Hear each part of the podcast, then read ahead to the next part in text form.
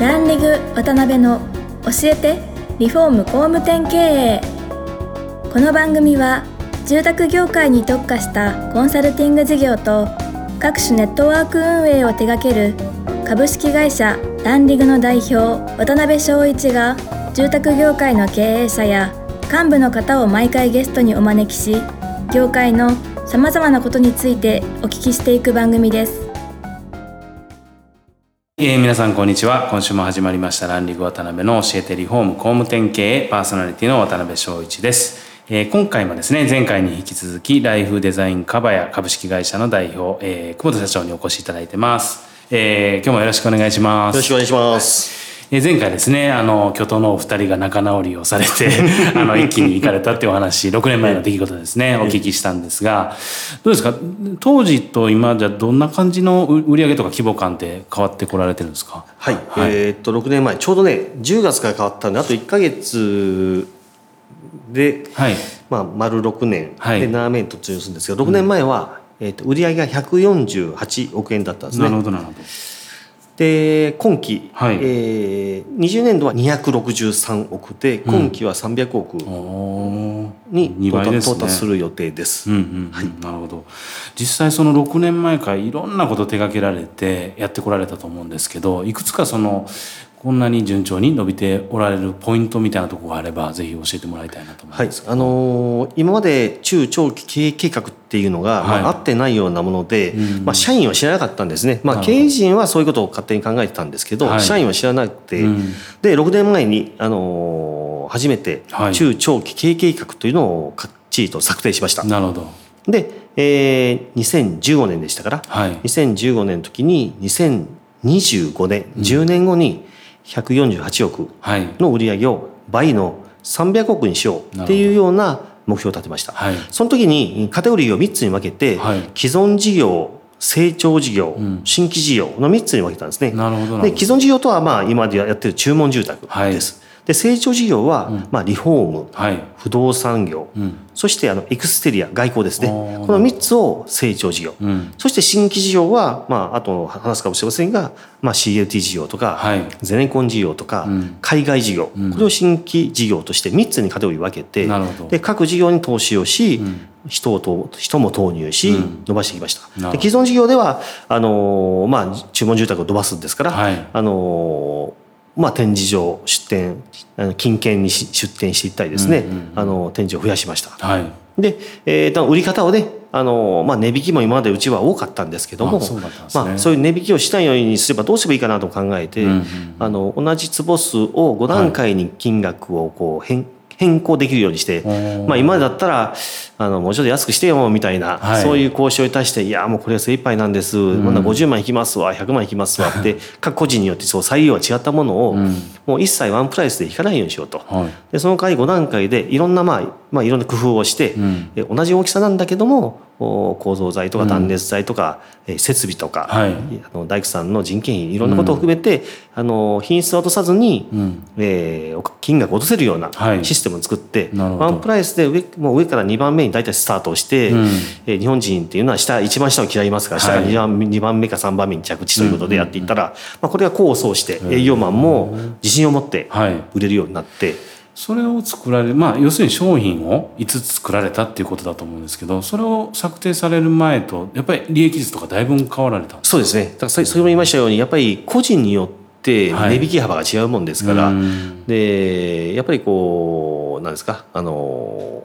あんまりよろしくはなかったんですよね、はい、でもそれがもうワンプライスということをやるやるようになってもう5ポイント、はいうん、5%はもう利益率が良くなって、ね、経営にもねあのたまたまこれから、うんえー、CAT といろんなことに投資がかさんだ時に、利益率が格段に良くなって、それは非常に助かりましたね。なるほどね、えーそっか。ほんなまあ中お話でいくと中長期計画っていうのはもう順調にこう達成していかれるご予定なんですね今後も。そうですね。やっぱりあの一番大きいのは社員にこういう目標で会社は向かってるよと、はい、いうことをもうもう全体会議今社員が400今今で言うと440人になってますけど、はい、全体会議このコロナの中でも4月もやりましたし、はい、10月もやるんですよね。それで映像を作ってみんなに分かりやすく今我々は直近は将来10年はこんな姿、はい、直近今年はこれがテーマ、はい、3年後にはこんな感じになってるよっていうのを常にこう映像と、おまあ、書類とかでこうみんなにこう分かるようにして、はい、え全社員がどこに向かっているのかっていうのを分かることはまあ一番大事かなと思いますけどね。なるほどね、うん、そういうのって実際をなんていうかな現場の方からの声とかであこれ効果あるなみたいなって感じられることってありますか？そうですね、あのー、雇用の面で、うん、えー、っと要は将来こんな事業、うん、海外事業においては今ベトナム出てますけど、はい、その次はここあっこ行く予定だよっていうからまあそういうことで社内に公募したりするわけですよね。はい、とか今回も一つあったのはその金券の展示を行く時に、はいうん、実は私そっちの方大学近かったので、うん、事務員さん事務員さんもそっちに行きたいんですみたいな、あの要はああとゼネコンを始めたんで、ゼネコンの監督やってみたいんですとか、やっぱりこう自分から自分のこう生きがいというか自分のポテンシャルを引き出すというか、なるほど、あの決められて今までその仕事に従ってやってた人が、ああいう場所ああいう職種をやってみたいんだっていう自主性っていうのが非常に出てきましたね。なるほどね、そっか。具体的にもポストも含めてイメージできるんですよね。そういうことをしっかりね、あの会社として提示するっていうのは。やっぱりこう僕まああのいろんな経営者の方いらっしゃるので、はい、何がいいとか正解とか不正解じゃないんですけど、うん、まあやっぱりこう売上毎年こんくらいの売上規模で頭数でって安定的にやってる会社さん、まあ、日本の会社って、まあ、100年以上の会社が世界で45%とか、はいうん、こう長く続ける会社は多いですよね。うん、で対して欧米ってこうのの伸ばすためには、はい、今利益が上がってる企業でも売却してみたいなイメージがあって、僕どっちかそっち側でなるほど。やっぱりこうもう常に成長してないと、うん、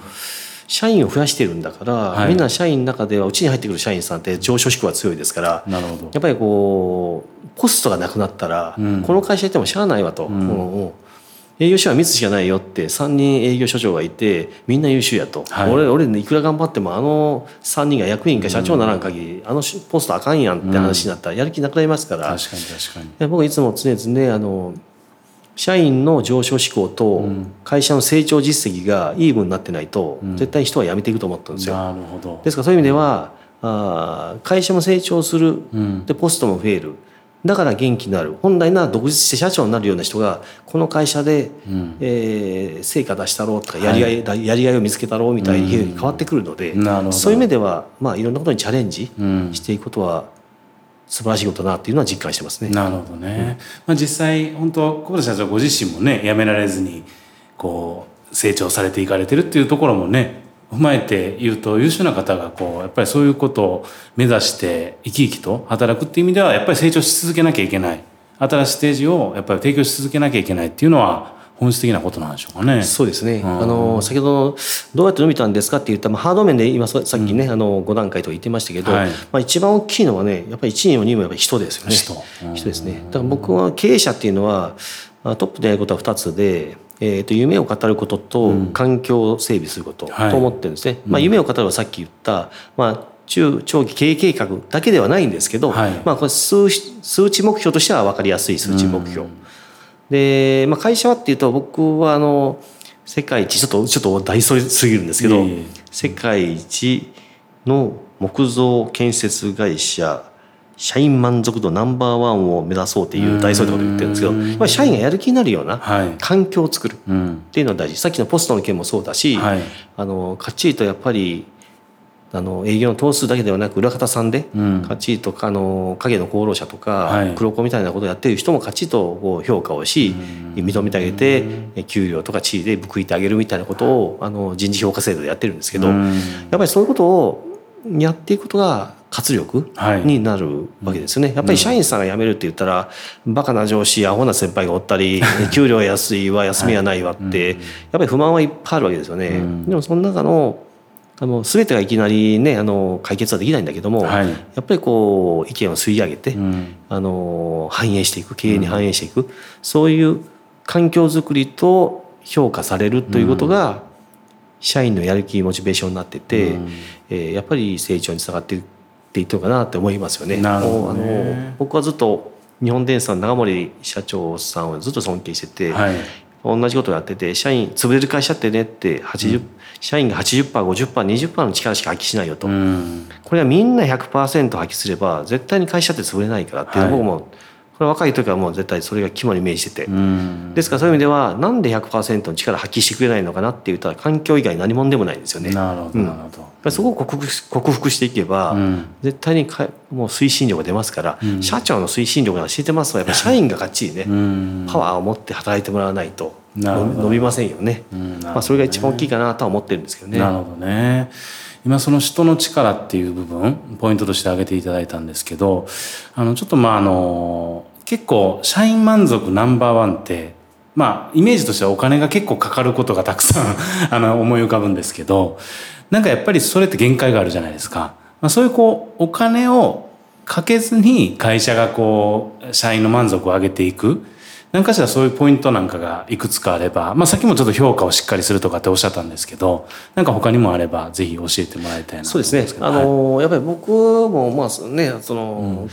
優秀な経営者方や違ってて、ね、僕は単純にどんな会社いたいって、ね、要は1日を3分割したら 3, 3分の1は寝てて3分の1はごご飯食べたり風呂入ったり移動移動とかな時間で、はい、あとの3分の1が仕事をやってると。いうことを考えたら人生3分の1をこう託す会社ですから、はい、もう楽しい会社じゃないとあかんと、だからあの朝起きたら行きたくなるような会社をうちは募標してるんですけど、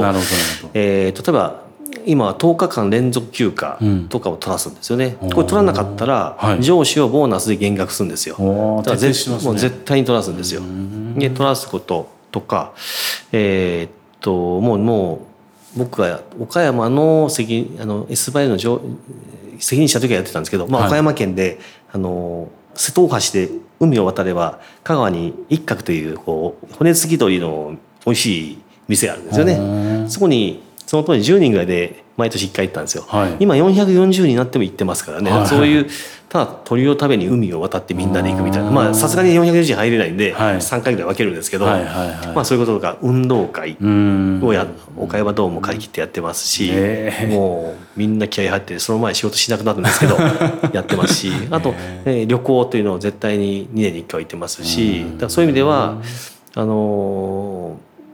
ー、なんか仲間と行って体感がある。この職場が楽しいっていうような環境づくりがやっぱり前向きな仕事、姿勢につながるのかなと思ってるので、ね、規模が大きくなろうが、うん、それはずっと継続してますよね。うん、なるほどね。結構仲いいんですか皆さん？そうですね。まあそれはもうもう440年ですから、まあ、みんな仲いい方はそうやって違うと思うし、僕も名前とかは一致しない人いますので、そういう意味ではまだまだねあの正確なデータではありませんけど、でも仲いいですよね。ね。だからやっぱりうちは3か月に1回は全員集まるっていうのをずっとやってるんですよ。はい、あ3か月に1回ですか、うん、3回に1回今言った4月と10月は会議ありますし、うん、その真ん中はその鳥を食べにみんなで行くし、はい、で忘年会は全社員でやりますしだからみんなが集まって違う他部署とか視点の人と話ができるような環境づくり、うん、これも常にやってます。なるほどね。やっぱりその人の皆さんがいかにこの100点に近づけて活性化していくかっていうところがやっぱり一番の大きなポイントなんですね。すね。今年の年初に今年のテーマは団結力だということで、はい、あの掲げて、うん、で、まあ、コロナの影響もあるんですけども4月から合宿研修の始めたんですね、はいうんうん、あの20人ランダムにこう人を集めて、はい、泊まりがけで朝まで討論しようみたいなことを4月から始めて、はい、まあ、コロナがまたこうなったのでそれ今中断してるんですけど、うん、あの社長副社長必ず入って、言いたいことを全部言ってくると。ぶつけてくると。けん喧嘩になる時もあるし。そういうことをで何を目的ですかっていうのは団結力をもう一回こう会社が大きくなって、うん、昔はそれなりにあったんですけど、はい、じゃあちょっと薄れてきた。仕方ないとは思うんですけど、うん、だからそれをもう一度呼び戻して会社はい、会社の推進力にしようということで、うん、今今年は合宿研修というのをやテーマにやっていってます、ね、結構盛り上がるんですね盛り上がりますね、まあ酒も入るから言いたいこと言ってね。少しは敬語使えよみたいな。なるほど。まあ本音も含めてしっかりこうつながっていくってことですね。あありがとうございます。はい今回3回目いろいろ特徴的な取り組みであったりとかっていうのをお聞きすることできたんですけどやっぱり結局はやっぱ人をいかに活性化して定着させていくかっていうところが大きなポイントだったんじゃないかなと思ってます。で、あのもう一つ僕もちょっといろいろウェブとかで見させていただく中で、この中で結構その集客に貢献したウェブ住宅カバコっていう、はい、取り組みをお見受けしたんですけど、これえこれがあの、タイムリーに去年昨年の,、あの4月、まあ、正確には3月なんですけど、まあ、実際世の中でみんなに周知徹底したのは4月からなんですけど、ちょうどコロナ禍の中にタイムリーに出たんですけど、もうこれも本当にエピソードというか、はい、僕はそれから2年前ぐらいにねあの部下から開発の人間から、はい、あの「こんなん作りたいんだけど」って言って「そんなも安い家作んなよ」ってあの安いんですね基本的にね。具体的に言うとあれですか？どどういうものになるんですか？ですね、はい、25坪ぐらいで、まあ、898万とかいう値段をつけてるんですけどもうスマホで全部できると。あの、ね、間取りを企画は選んで、うん、床の色とか、うん、もう扉の色あと便器の色とか色を選べるんですよね。はい、で、えーと、価格も全部出るんですよ。うん。その場でですか？でだから898万だけどオプションがこうオプションをこれだけつけるよみたいなことでで結果980万1050万とか出て、うん、展示場に来て土地にはめたりお金を借りたりする作業は営業マンやるんですけどあのそういうアプリを作って、はい、でその時にハードも、うん、あの4月の発売と同時に、えー、と1月から作って、はい、各支店にカバコリアルも作って、うん、だからリアルとまあ、ネット住宅ということで見れるということでこれは非常に評判よくって、はい、まあ、結果あのカバコで立ってくださるお客さんもいるし、うん、そこからでも実はあのプランこうこうこうしたいんだよねそれ注文住宅になるからっていうことで、カバヤホームの今度は逆に一番さっきの5段階の一番下。なるほど。であのちょっと動いてくれたり、まあ、これが起爆剤となって、うん、昨年の C56 の受注も、史上最強の最高の受注頭数になりましたし、はいね、まあ、今年今年の C56 もさらにそれ上回るあの頭数になったので、まあ、これがあの寄与してるのも間違いないですね。なるほどね。それは若い方が発案されて。そうですものすごいタイミングが良かったですね。抜群でしたね。えー、もうもうもう経営者が一番見る目がないというのが露呈しましたこれね。なるほど。ありがとうございます。まあそういうのも生まれるのもやっぱり現場の方がやる気持って日々やられてるからなっていうのがすごい。そうですね。それが一番大きいですね。ありがとうございます。はい。今回あの、久保田社長の3回目、いろいろ楽しいお話をお聞きすることができました。4回目最後ですね、名残惜しい最終回なんですが、まあ今後のことをいろいろお聞きしたいなと思ってますので、次回もよろしくお願いします。お願いします。ありがとうございました。今回も、ランリグ渡辺の教えてリフォーム工務店経営をお聞きいただき、ありがとうございました。番組では、渡辺やゲストの方へのご質問やご意見、ご感想を募集しています。ウェブサイトランリグにあるお問い合わせフォームよりお申し込みください。お待ちしています。